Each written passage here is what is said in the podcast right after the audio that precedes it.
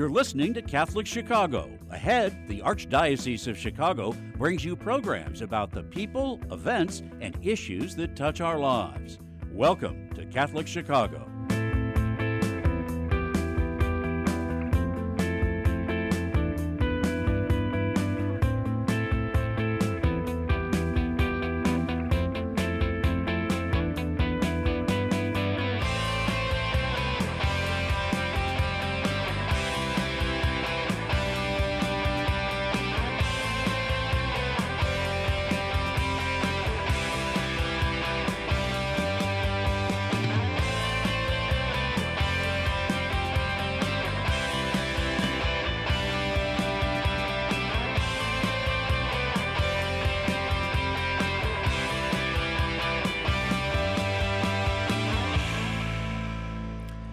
Morning, everybody. This is Bob Gilligan of the Catholic Conference of Illinois, and thank you for joining our program here this morning. It is Monday. Monday, I think it's December 20th, a couple days before Christmas, and Merry Christmas to everybody. And uh, thanks for taking some time to uh, listen to our show. We have a very uh, good lineup here this morning, and uh, what I'd like to do is uh, just uh, kind of kick off the intro of the program, introducing some of the guests. Uh, our first guest is uh, Christopher Ross. He'll be talking about the the situation going on. across the globe and in the United States regarding the resettling of refugees. he works for Catholic Charities USA. Those refugees from Afghanistan primarily. And then we're going to switch gears. We'll talk to Steve Jacobs. He is the program director for Illinois Right to Life and he's going to be talking to us about uh, the Dobbs decision, the Illinois, uh, the U.S. Supreme Court uh, hearing on December second, I think it was, regarding uh, the Roe v. Wade uh, issue and abortion, and then we'll switch gears and talk to uh, Kevin Grillo. He is the director of a group called We Dignify. There's a big rally, a big march going on in Chicago on January 8th, and we're going to talk to Kevin a little bit about that and make people aware of that event, and hopefully they can attend. Uh, it's a it's a very uh, uplifting event every year that happens in Chicago. And then finally, we'll uh, talk to uh, somebody at the Arch here. I think it's going to be Marguerite Zappa. She's going to talk a little bit about the scholarship tax credit uh, and give people some suggestions about uh, how to donate to that very worthy cause that sets up scholarships for middle and low income families so they can attend a non-public non-public school. So, uh, with the further ado, let's uh, get right to our first guest this morning, and he is joining us from I think Washington D.C. or the area of Washington D.C. And I uh, just realized this morning, Christopher, you have been with us before. Christopher Ross from uh, Catholic Charities USA. Can you hear me? Okay. Yep, I can. Nice to be with you again. Yeah, thank you. You know, I. I don't know. Sometimes we do things quickly, and uh, I was just going through some old program notes, and uh, there your name was. So you have been on before talking about uh, a similar subject. So th- thank you for joining us again. Um, do you go by Christopher or Chris? Uh, either's fine. Christopher works. I have a son named Christopher, so this is always a challenge. Uh, sure. Christopher, thanks for taking some time with join us this morning. Um, so you're with Catholic Charities USA and have been there for some time, and, and I want to talk a little bit about uh, the subject of resettling um, people from uh, been involved with uh, difficult situations across the globe, and some come here to the United States to help get resettled. And I know in the news recently in particular, ha, it's been about the uh, Afghan refugees. Can you kind of give us an update on, on how how are we doing? I saw a story in the Wall Street Journal over the weekend. It was kind of interesting, talking about some of those numbers of people who have who are here and uh, beginning to get resettled. And but it looks like we have a, a little bit of ways to go. Yeah, so uh, right now uh, there are uh, a number of Army bases that are housing uh, Afghan arrivals uh, who were evacuated out of uh, Kabul, as we all saw in the news back in August. And so they are in safe haven communities. our agencies are involved in providing services on those Army bases. We're also um, directly involved in the resettlement aspect. Once folks do leave the Army base, and join their new communities. Uh, our agencies are uh, um, uh, part of the USCCB uh, VOLAG network, uh, and uh, they do the resettlement work in the United States. They're one of nine VOLAGs in the country. And tell us CCUSA's role in all that. Sure. So USCCB, as I mentioned, is the VOLAG, but I would say they use our many of our agencies as a conduit to do the actual resettlement work. And so uh, we have a lot of collaboration. Uh, I, I, work with um, uh, USCCB uh, folks on refugee resettlement uh, frequently, um, and our agencies are really doing the case management work, uh, which means once once a family arrives, they're picking them up at the airport. they are bringing them to their temporary housing or their new apartments and then uh, uh, setting them up to go to school for the kids or um, uh, finding housing in general, uh, and, and, things like that. So really, kind of getting situated uh, as they begin their new life here in the United States. So these are, uh, I think the number I read, I think there was like seventy-four thousand who have been evacuated to the United States from Afghanistan, and I think I read approximately like forty thousand. Ha- of those 74,000, about 40,000 have been moved from a base, an army base, I guess it was, and then moved into the into communities and there's like about 30,000 remaining on army bases throughout the country. Does that sound about right?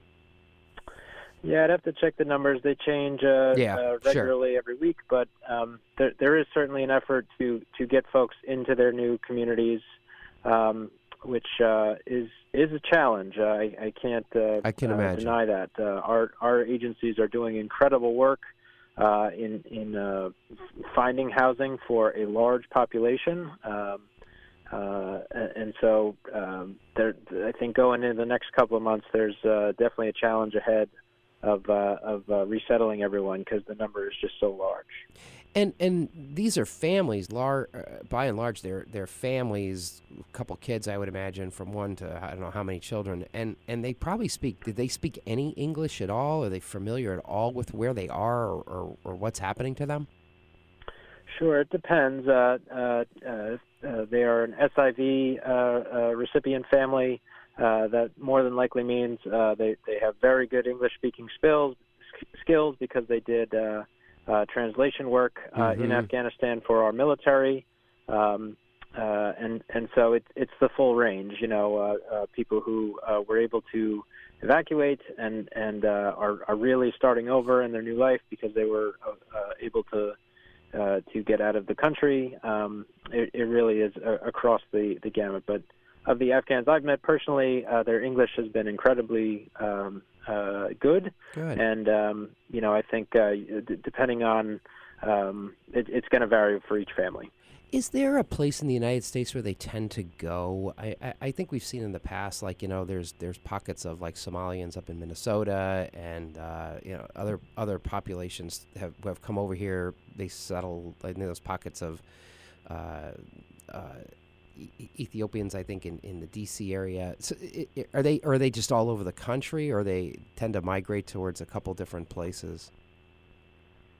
Uh, certainly, um, uh, the media has reported has Sacramento and the D.C. area are major destination areas because okay. there are communities there already right. that exist. Right. so, um, l- like you say, if a community exists, uh, there there's an interest to go there. But there's also, if folks have a, a point of contact in the United States uh, whether that be a U.S. citizen or another family mm-hmm. member. Um, that's also of interest of where they're going to go. So, you know, as as you would expect, if you have family, if you have a connection uh, uh, to a certain town or, or area because you know someone, uh, there, there's a desire to go there. So, those U.S. point of contacts are all across the country, um, and our agencies, we fully expect. Uh, uh we've we've kind of prepared our agencies uh, with some webinars of how they can prepare because we do anticipate they will uh, encounter uh, Afghan arrival work in one way or the other.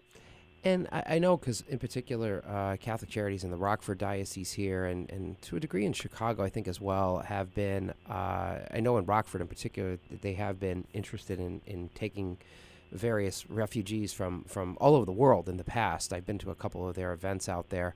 And so you primarily work with Catholic Charities agencies sort of on the ground all across the country. So they're really the people that I, I think what you're saying is your role is to kind of facilitate uh, getting them to the case management. And so the, does the local Catholic Charities agency kind of take it from there in coordination with others, other other not-for-profit groups? Uh, correct. So uh, the the VOLAGs, the volunteer agencies uh, such as USCCB, uh, are, are the ones who work directly with the U.S. State Department, and then uh, they use our agencies uh, as a conduit to do that work. And so, like I mentioned, we do a lot of connected work with. Um, uh, the refugee resettlement folks at USCCB. Mm-hmm. Um, we help with providing uh, essentially whatever our agencies ask uh, help for. And so, uh, particularly for the Afghan arrivals, we've been um, very fortunate to have a relationship with uh, Airbnb uh, for temporary housing. And so, as these folks are coming off the base, they're either going to end up in end up in a hotel room for an extended stay or uh, uh, Airbnb has been a fantastic uh, organization in providing temporary housing uh, for for these families. So, you know, as you can imagine, uh, 30 days in a hotel is fine, but if you can have a, a, a home, it's a it's a different feel. And so, uh, for these large families, uh, you know, having more space uh, is, is a better accommodation. And so we've been providing uh, help with our agencies uh, on that, uh, uh, trying to get them connected with Airbnbs, and then uh, providing other assistance wherever we can. It's interesting. The story I think I was reading over the weekend, uh, it, it, did mention Airbnb being a vital uh, player in trying to help uh, provide places for these refugees to live. And it was interesting. They also mentioned Starbucks as being a, a, an employer and offering jobs to, to many of the people seeking employment, as well as CVS. It's, so it's sort of, sort of interesting to see how uh, you know private companies are really stepping up to, to help people, and uh, it's nice to read that that that especially this time of the year. Um, and that maybe there's just so many job openings that this kind of serves a need for them. But uh, yeah, it's kind of nice to see that uh, uh, that many companies stepping up to, to help people who really need it. Yep, it's been great. Uh, the Afghan arrivals uh, uh, are eligible for employment authorization, so they're ready to get working once they have that. and and it really has been kind of inspiring to see uh, the the entire nation respond to this. Uh, I can't tell you at the at the beginning when the evacuations were happening, large swaths of the community were were um, uh, providing assistance to these families. They wanted to help. They wanted to contribute, um, and and that's really kind of spilled over. I think uh, with these companies who are really helping our efforts in uh, giving these families what they need to start their new lives. So it, it does make you proud um, uh, to see that. That's great. Um, uh, you know, as we were talking here, the the producers are scrolling uh, your website, and uh, it has on the Catholic Charities USA website a, uh, uh, a page about immigration refugee services. And just in closing, Chris, is there like a, a website that you want to give to people to help them donate, or if they, I don't know, whatever you services you coordinate? Is there a uh, a good website to provide to individuals if they're willing to help? Yeah, so uh, you're welcome to uh, look at our page, CatholicCharitiesUSA.org. Uh, we, as I said, are, are, helping all of our agencies across the country as needs arise. Uh, but you should. I also recommend you look at your local uh, Catholic Charities agency right. uh, and and contact them uh, because they probably do have a website up as well on what their needs are, uh, uh, volunteer opportunities, things like that. So uh, we we take it from the national perspective, but right. definitely would recommend you looking at the local perspective too. Yeah, I think one of the things you said was interesting too is uh, just w- one more thought. Uh, I think you were saying that you know seventy four thousand individuals are are here, but I think there's like sixty thousand more that are still in Afghanistan who could be coming over eventually in that next wave or something like that. So it looks like uh, th- there's there's been a lot of great work done, uh, but it looks like uh, the demand will, will continue in the, over the next whatever what are we in 2022 next year. Uh, that th- this is going to be something that we're going to be dealing with for quite a while. Yep, uh, there there are uh, uh, still Afghans in, in other countries. there are also on other army bases called they're calling them lily pad countries, where they're awaiting their entry into the U.S. but the work certainly is going to be here for a while, and um, uh, I'm proud of that with Catholic Charities. You know, e- even if it's not on the front pages anymore, uh, we're still doing that work uh, because it's important work and these families need help. Great. Chris, thanks for taking some time this morning. Um, really appreciate it. And uh, we'll keep talking about this and make people aware about it. And uh, we wish you a Merry Christmas to you and your family. Thank you. You too. Merry Christmas to everyone. Great. Thanks. That's Christopher Ross. He is a Vice President of Migration and Refugee Resettlement Services with Catholic Charities USA. Don't call back. Don't go away. We'll be right back. We're going to be talking to Stephen Jacobs. He's the Program Director for Illinois Right to Life. We'll talk a little bit about the uh, recent Supreme Court uh, discussion on the Dobbs case. We'll be right back.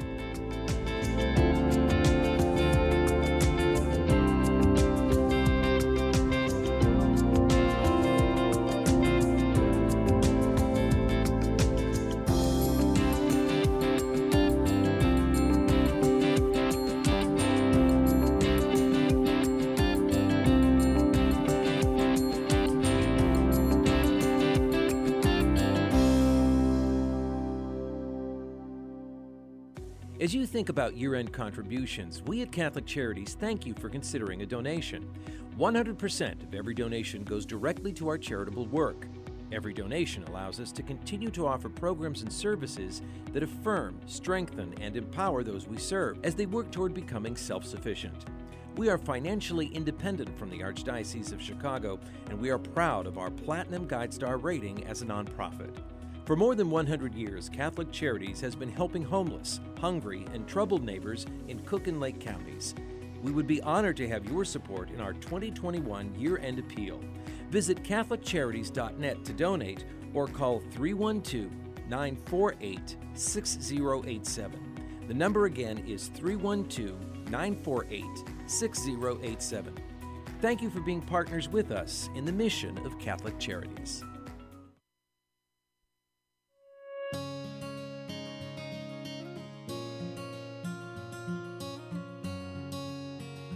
We are at the Most Blessed Trinity Parish Food Pantry in Waukegan. And here we uh, care for people in need. There was definitely an uptick in the needs for services. We doubled our volume after COVID hit, from servicing about 250 families a week to about 500 a week. We supply bread, tortillas, vegetables, milk, cheese, butter, uh, proteins, fish, chicken, eggs. Well, the annual Catholic Appeal has been a tremendous help to us, especially over the past year and a half. Without the annual Catholic Appeal, we might have to close our doors. Um, our parish is the largest one in the Archdiocese, but is very poor. We think about food and we think about nourishment, but we also nourish the soul, provide that connection to humanity. The good works here are made possible through the annual Catholic Appeal. Make your gift at annualcatholicappeal.com. At Catholic Charities, we fight hunger in Chicago throughout the year. Our six regional offices in Cook and Lake counties work together to offer sit down and to go meals to anyone in need. We deliver meals to those who are homebound, and our eight food pantries offer three to four days of food supplies based on household size. Participants in these programs have the opportunity to learn about other Catholic charity services that strengthen individuals, families, and their communities. The challenges for those dealing with food insecurity are especially great during the winter months. To learn how you can help those who are hungry in your neighborhood, visit CatholicCharities.net or call 312 655 7525. That's 312 655 7525. Thank you for your generosity.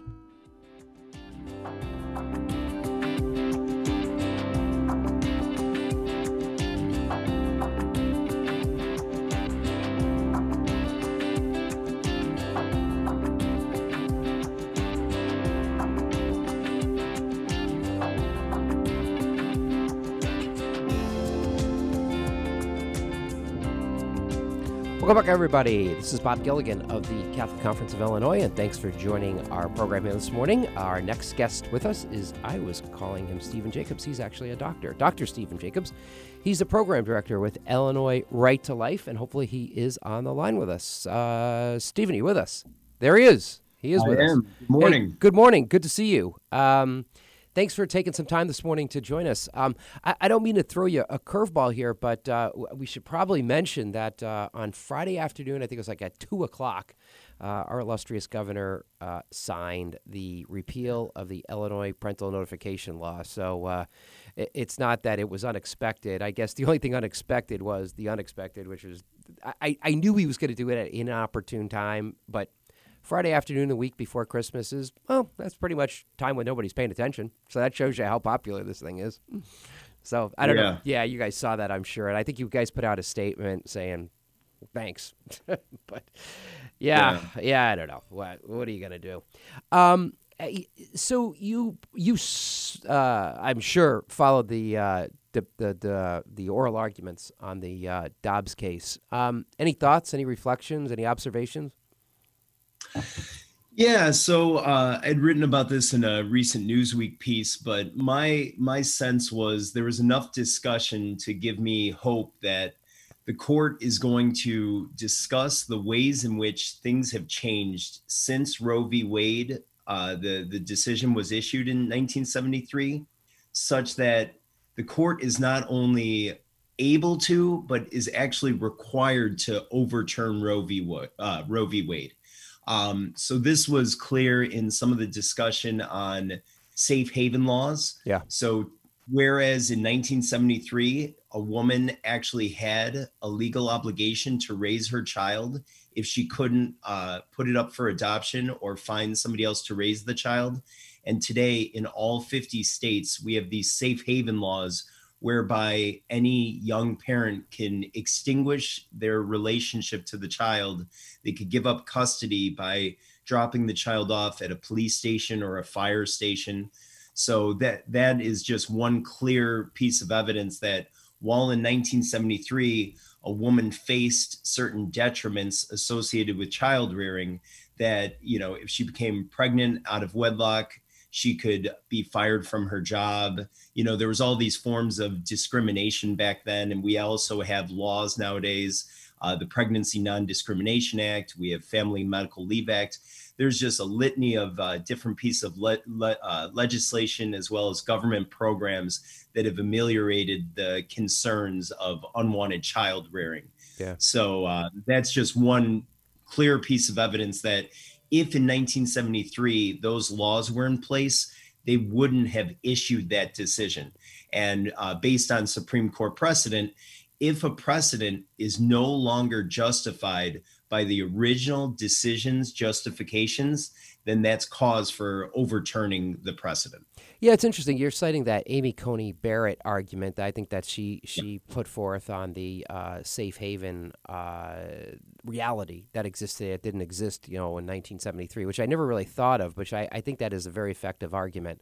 Um, we'll we'll see, we'll see how this plays out. Um, you know, I'm assuming what late June we'll probably get this decision right before. It's always yeah. they always save the most controversial ones towards the end, and I think they have a self-imposed deadline of releasing these opinions before June 30th, I think it is. Um, so I'm sure that last week of June is going to be fun.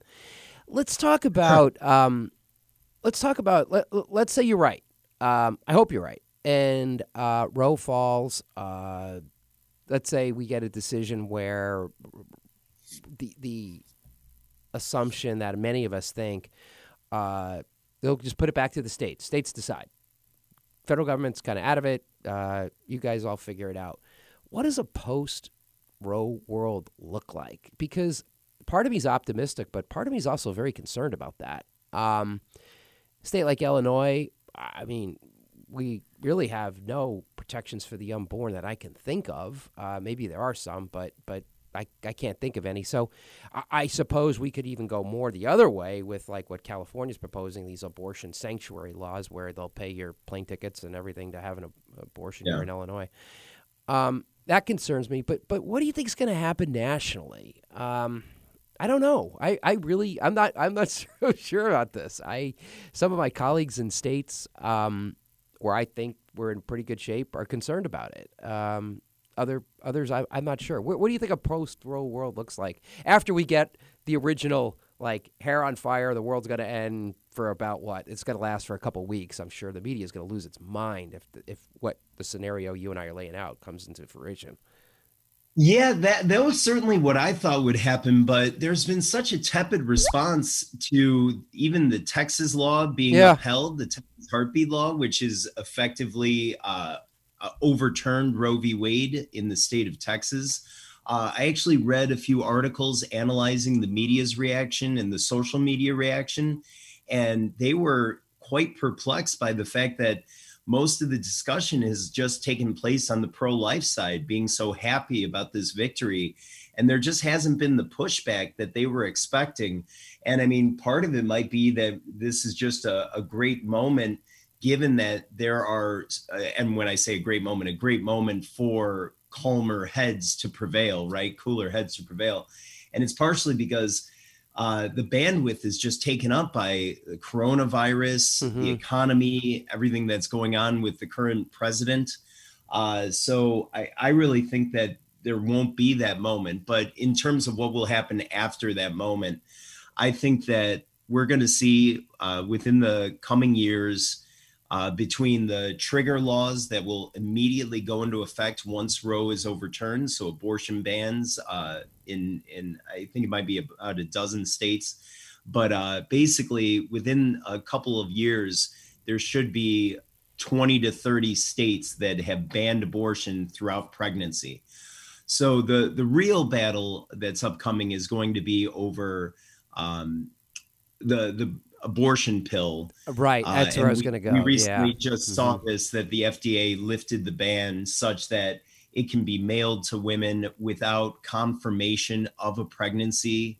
And I mean, we even saw this. Uh, there was a stunt outside the Supreme Court where women were purportedly taking uh, abortion pills just to supposedly show how safe they are, even though they they weren't pregnant. And when we see these studies coming out, like the Charlotte Lozier Institute is publicizing a study that showed that there's a much higher incidence of uh, hospital visits as as well as deaths associated with the abortion pill than even the traditional surgical abortion method.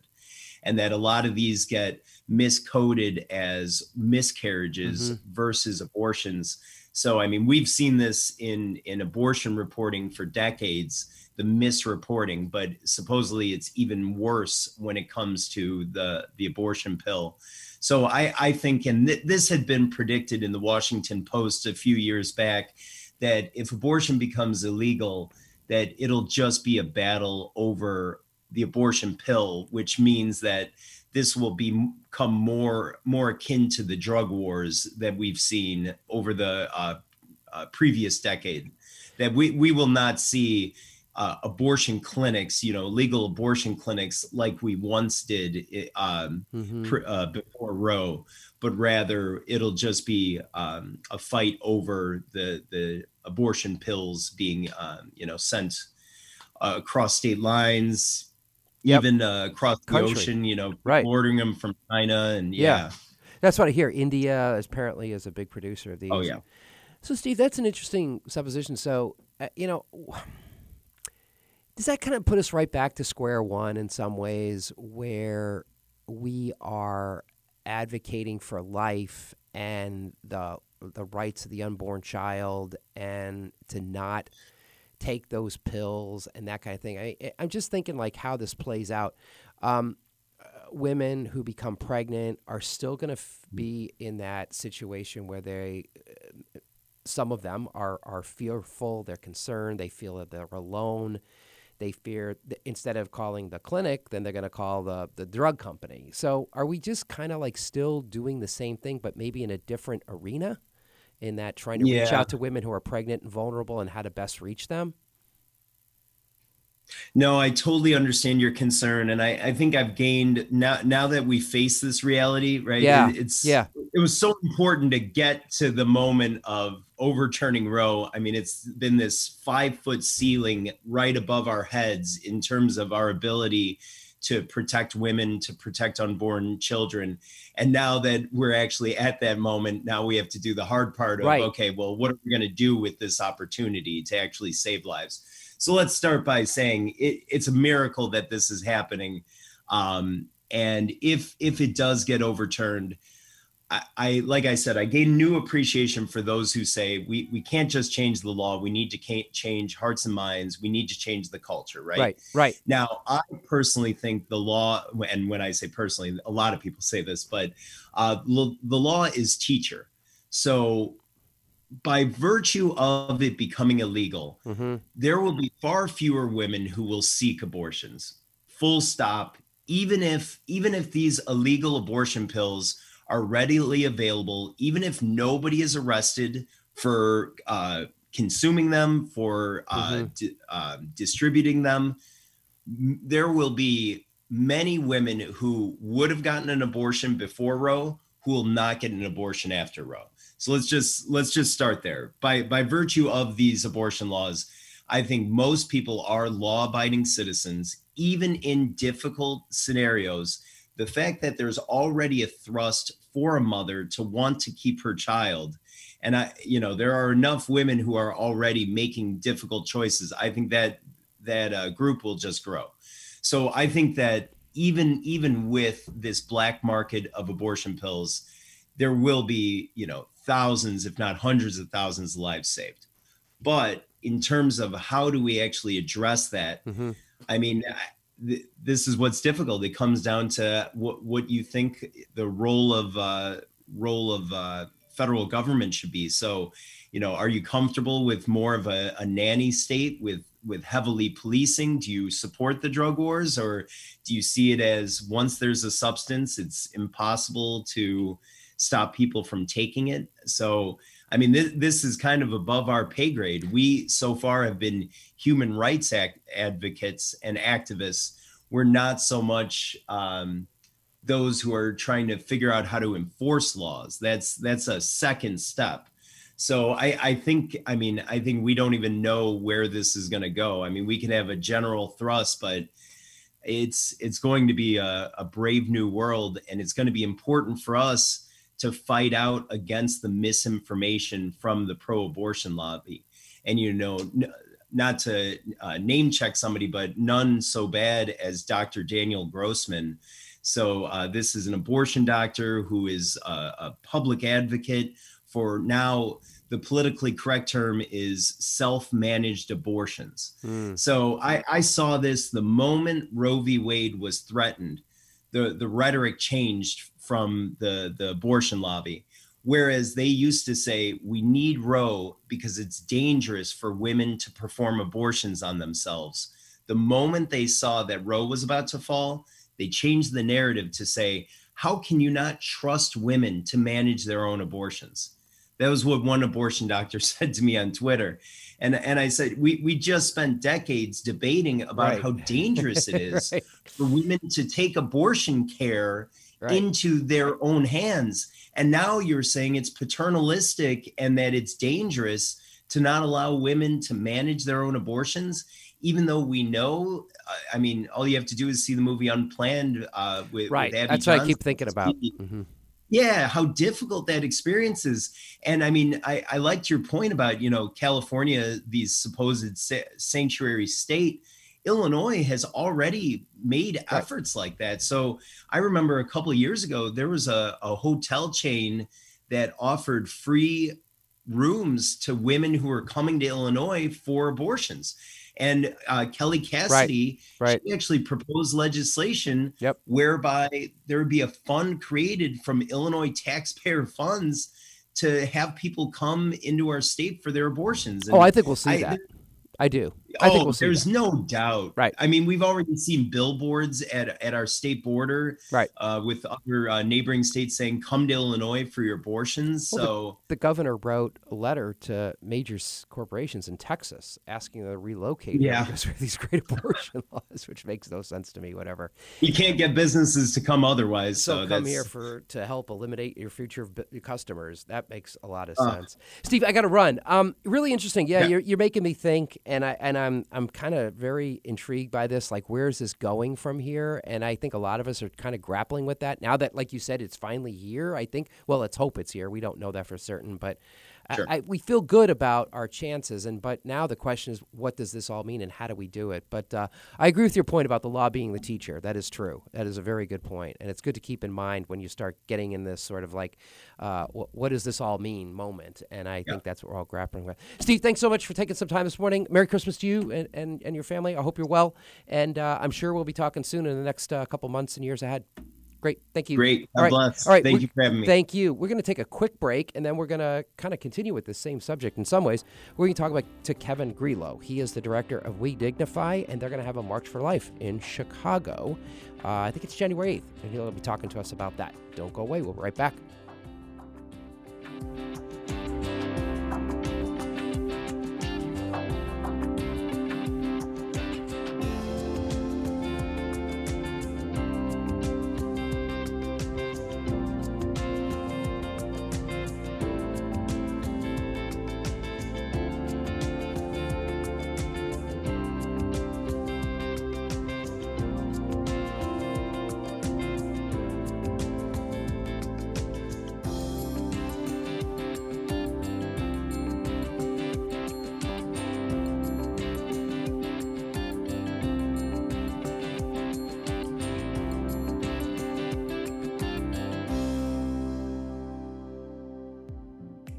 Throughout the COVID 19 pandemic, Catholic Charities has continued to respond to the needs of people who come to us for assistance. More than 850,000 meals and food parcels have been offered to those who are struggling with food insecurity. Over 108,000 homelessness prevention hotline calls have been answered. Over 22,000 people have received mental health services, and $2 million in financial assistance has been provided to keep people housed. If you or someone you know needs assistance, email us at gethelp at catholiccharities.net. That's gethelp at catholiccharities.net. Or call 312 655 7700.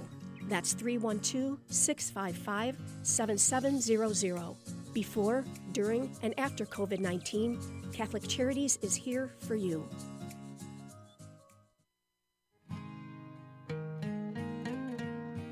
I am a seminarian. The church needs compassionate and well trained priests to help guide each of us through life.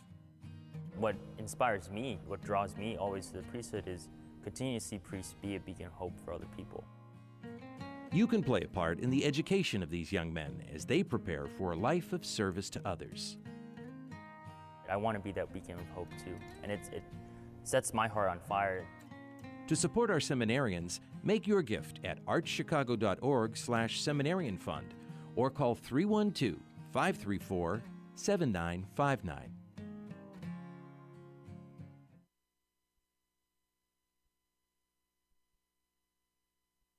The cemetery ministry is a core ministry of our Catholic faith tied to the corporal works of mercy. It's comforting to know that our Catholic cemeteries are caring for the remains of our loved ones awaiting the resurrection.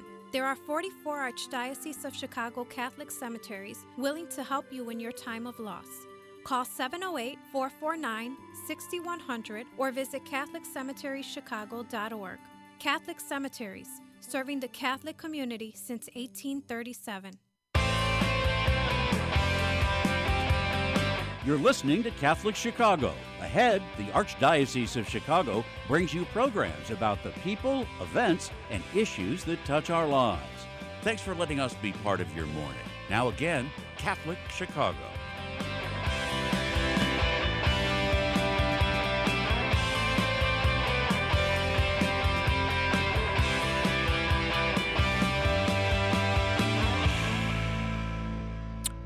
Welcome back, everybody. This is Bob Gilligan of the Catholic Conference of Illinois, and thank you for uh, taking some time to join our program, listen to our program here this morning. You could watch it or listen to it.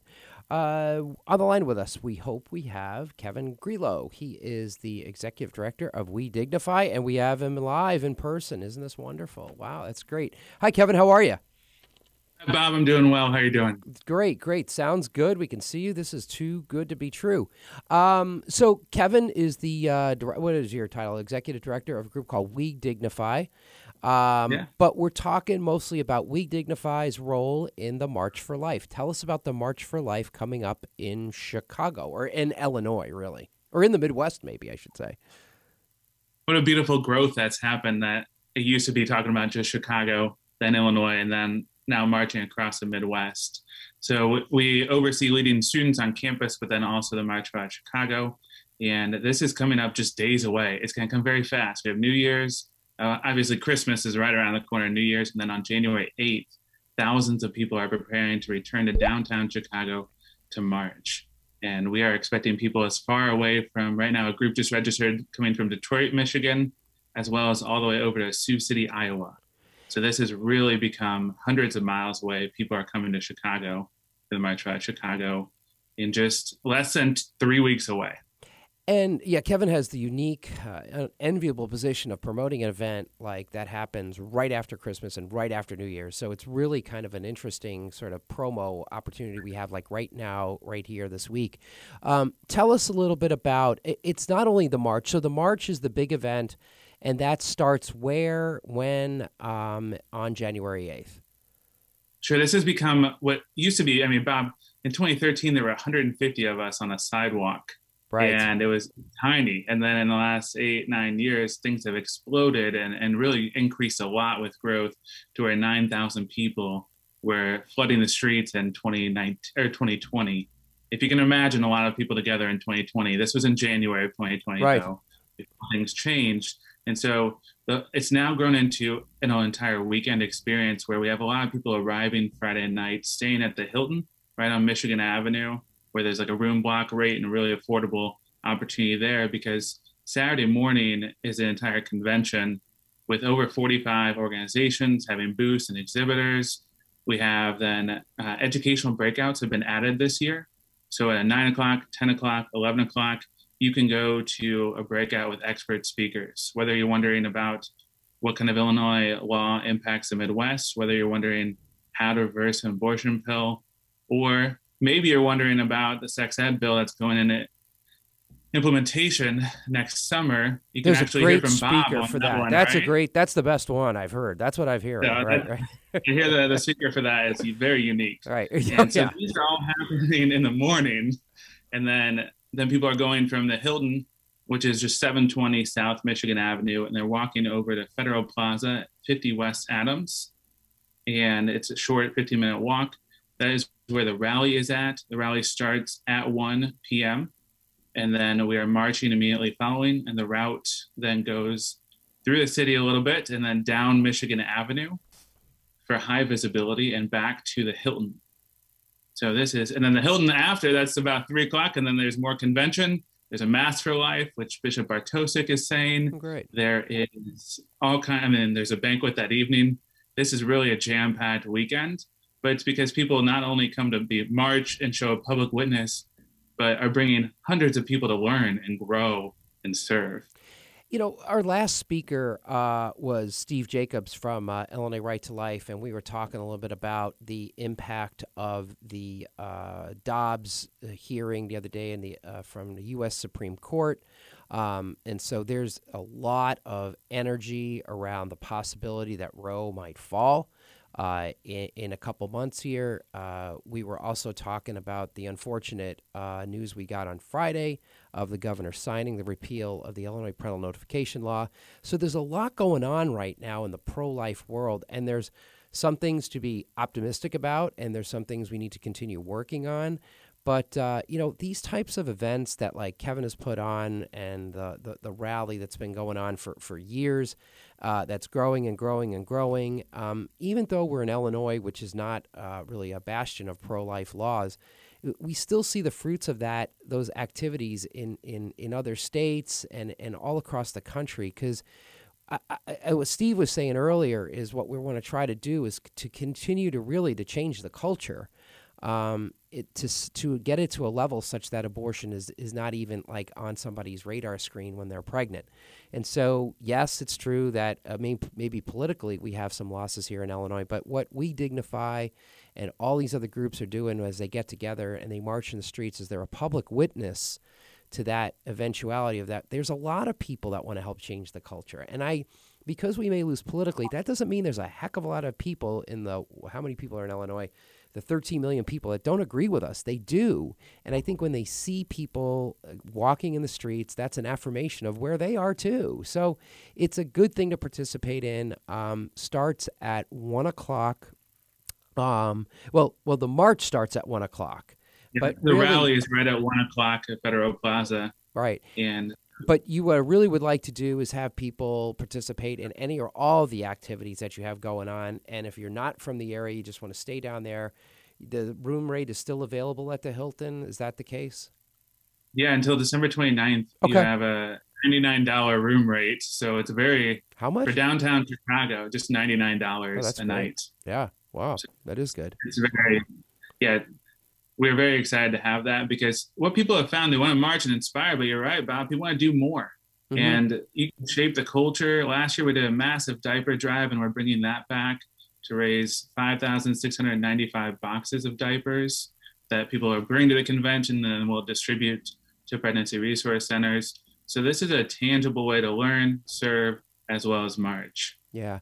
I- think you've done a really good job in those educational sessions of, of giving people a lot of options on what they could uh, attend in terms of educating themselves further or getting direction about what issues are out there um, and how to get more engaged if they, they want to get engaged or just simply learn, um, and which would which would build on activity in the future. So there's a lot going on um, starting really well. F- f- check in Friday night if you want. Uh, start Saturday morning with some of those education sessions, and then you can participate in the rally. And then you said, Kevin, there's so there's after the the rally, uh, the march that goes from Federal Plaza back to the Hilton. Uh, and then there's more activities there that night in, as well. You said there's, th- and then there's the mass on Saturday night. Yes, and the mass is at 4 p.m. on Saturday, so it does count for your Sunday obligation go. as well. Digital mat. And so- you have uh, you have a website and everything that that lays this all out. And what what is that website if people need further information? marchforlifechicago.org. Okay. Marchforlifechicago.org and it's not only like I said, don't think that that title is a little misleading because it's not just it's it's a March for Life in Chicago, but it's really for the entire state and and like you said, I mean it's kind of for the whole Midwest. Well, I think, yeah, absolutely. Because Chicago, unfortunately, as a county, it performs more abortions than any other county in the Midwest. Illinois alone performs more abortions than every each and every state it, it neighbors combined. So the problem is right in Chicago, it's right in Illinois, and then it's, it's impacting lives across the Midwest because regional abortion clinics are open in Illinois and then reaching and attracting people from out of state. So this is our opportunity, and people are responding from out of state and across the Midwest in a way that we have not seen before. That we've done a, a massive job when we to to promote and spread the word in the last three or four years, and the Midwest is responding because we are rooted in a lot of family. Right. Midwest cares about our neighbor and our community. And we recognize the impact that you, you can't just say, oh, that's in Illinois. We don't have to worry about that we have people you know you can't just say that's in chicago we don't have to worry about that. We have neighbors right next to us that care about the lives and are coming and they're bringing groups. A lot of youth groups are coming. There's a youth rally in the morning on saturday morning as well at the convention. People want to c- continue the education continue to learn and continue to shape the lives because each breakout is actually centered around what can you do when you go back home. Right. Exactly. that, I mean, it's, that's one of the things that we're excited for everyone and thousands of people are coming, but everyone has a responsibility when they go off from marching to be that witness and also to serve right in their community. So we're giving people an opportunity to, to get equipped to do that because we, you're right, to change a culture, you have to go from a person to a community, and then you can, several communities together can start changing culture. The website again is We Dignify. Dot org is Dot for the overall organization, but if you're checking out details for January 8th, which is coming up fast, Mhm. you want to go to marchforlifechicago.org. March, marchforlifechicago.org. It's Saturday, January 8th. Uh, starts in the morning. The march, like I said, is 1 o'clock, and then there's other activities in the afternoon. And uh, so you don't have the excuse of you have to stay home and watch a Bears playoff game because you don't have anything to worry about there. They're not in the playoffs. So uh, there's no reason to come out. And so far, the weather's been good. Let's hope that stays. Uh, you never know about January 8th. Uh, it could be good, could be bad, but so far we've been we've been doing pretty well. So uh, people will come out regardless of the weather. Kevin, thanks for taking some time this morning. Really good event. Hope everybody goes and participates in it, and uh, you know how to get a part of the March for Life Chicago. And uh, looking forward to a really successful event. Thanks, Kevin. Thanks so much, Bob. Thanks. Appreciate it. Uh, don't go, everybody. We'll be right back. We're going to come back and talk about the uh, scholarship tax credit. Uh, talk about how to donate to it. It's a very successful program that's been around for a couple of years now. Uh, so let's see. We will have Marguerite Zappa uh, talking about it with us in about two minutes. So don't go away. We'll be right back.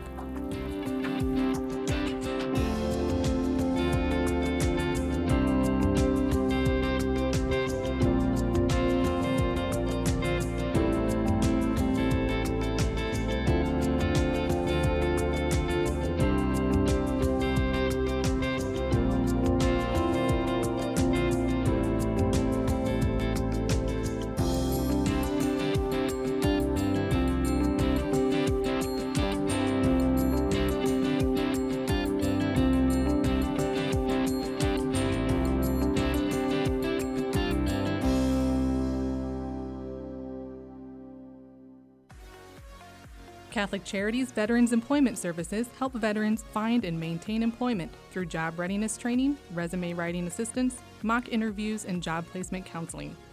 We work with a wide array of employers and community partners to help veterans reach their career goals. We owe a debt of gratitude to all of our veterans for the sacrifices they made to serve our nation. It is our privilege now to assist them. To learn more about Catholic Charities Veterans Employment Program in Cook County, call 773 808 2954. In Lake County, call 847 782 4219. You can also learn more at CatholicCharities.net. To all United States veterans, thank you for your service.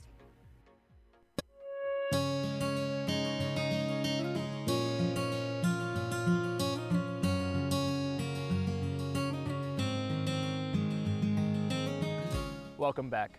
Es fabuloso verlos. Dobrze jest znowu być razem. It's good to be together again. After so many months apart, pandemic capacity limits have been lifted, and we want to welcome everyone back to church. We can all pray together again. And listen as our choirs lift their voices in song. We've been together in spirit. And now, when you are ready, our doors are open wide. Nuestras puertas están abiertas de par en par. Nasze drzwi są otwarte. And we're here to welcome you back to Catholic Mass.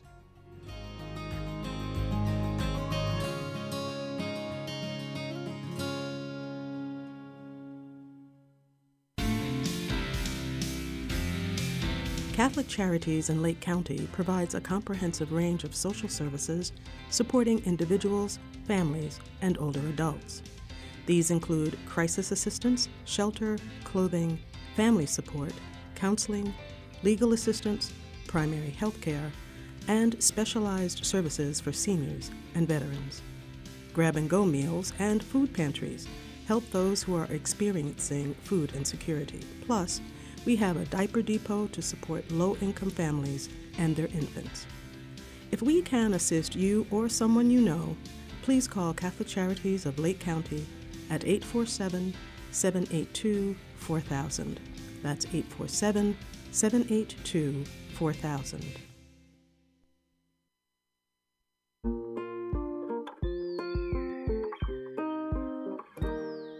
I feel special. I feel great. I got good grades. We've seen a huge surge in our kids now meeting or exceeding grade level.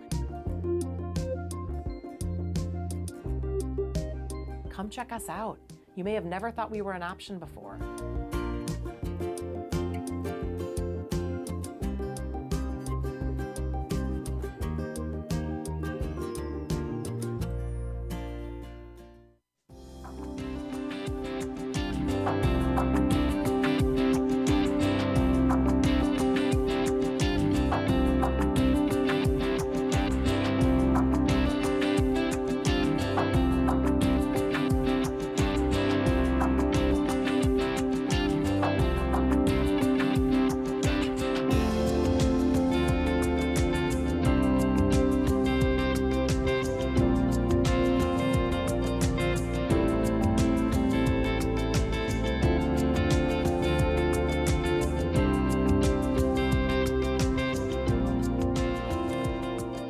Welcome back, everybody. This is Bob Gilligan of the Catholic Conference of Illinois, and uh, thanks for joining our program here this morning. And last segment, we want to talk a little bit about the Scholarship Tax Credit Program.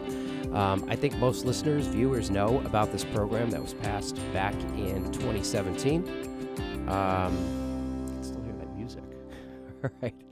Uh, we're going to talk a little bit about the Scholarship Tax Credit Program uh, that was passed back in 2017. And it's an excellent program in that it does afford uh, the opportunity for a middle to low income family to earn a scholarship uh, to uh, hopefully attend a, a non public school of their choice. The program has been running successfully now for like I think we're in our fourth year or fifth year. And, uh, well, quite frankly, the, the program runs off donations, and uh, we need individuals to donate to it, but there is a strong incentive to donate to it. Um, the best way to find out uh, about that is to go. There are two major scholarship granting organizations that the Archdiocese and the five other Catholic dioceses um, interact with. They are uh, number one, Big Shoulders Foundation, which I'm sure that many listeners and viewers have heard of. Uh, they've been around for, for decades now, um, raising money to provide scholarships for low income kids and their families. And secondly, is a newer uh, scholarship granting organization. It's called Empower Illinois. Both are excellent organizations. You can go to their websites, both of them. You can Google Empower uh, or Big Shoulders, uh, information will come up um, on your computer, and it'll show you how to donate to these. Now, the, here's the key: it's it's it's a better program to donate to in terms of the the potential money you get back than just about any other program you can find, because every dollar that you donate, um, you can get up to seventy five cents back uh, in terms of a tax credit. So um, there's a good incentive to do so. Uh, all that money that's raised, uh, well, nearly all of that money uh, will go to afford a scholarship to uh, a family. And there's now uh, in Illinois been about $60 million raised each year. Uh, I think we have currently about 5,000 students on scholarship. But the, the, the frustrating part for those of us who are familiar with the program is that we, we still have more room to grow. Uh, we have many more scholarships, uh, people applying than are we're able to give. So we desperately uh, want your help um, to to to donate to the program. And uh, as I in indicated earlier, this is definitely the time to do so because if you do so today, I feel like somebody on a telethon right now. Um, there's a matching program, and individuals have stepped up, and so for every dollar that you donate, will be matched by another dollar. So uh, it's an excellent way to help uh, kids who are in disadvantaged situations who really want to attend a, a school of of, of their choice. And uh, it, it, the best way to do it is to donate, like I said, to Empower Illinois uh, and to uh, Big Shoulders Illinois. And the and another incentive for this program, if I can, is just to you can also earmark your contribution. So if you have a particular affinity to a, a Catholic school or non or another non-public school, you can earmark those donations specifically to that school and if you don't know which school to donate to, you can just put it in the general pot, and, and those people who administer funds will, will distribute it to those most, needy. Or if you want to dedicate, uh, you want to earmark those funds to a particular diocese, you can do so. If you're in the Rockford Diocese, Joliet Diocese, you can make sure the money goes there. So there's really no reason to do this, um, especially now. Here we approach the end of the year. Uh, some people are looking at their uh, tax contributions as we get to December 31st of 2021. Uh, and so it's a better time as any to uh, make sure that uh, people are able to uh, attend a scholarship school of their choice. So I hear the music. It's probably time to wrap up. This is Bob Gilligan. Thank you to all our guests this morning. Thanks to Steve Jacobs from Illinois Rights Life about the excellent conversation about the the, the Dobbs decision. Kevin Grillo from We Dignify. Please come out on January 8th. And finally, the Christopher Ross from Catholic Charities USA. This is Bob Gilligan. This is the last show of the year. We'll be back in 2022 for uh, 12 more shows. We're doing once a month on the third Monday of the month. Thanks, everybody, for listening. Have a Merry Christmas, great New Year, and uh, wonderful and prosperous 2022.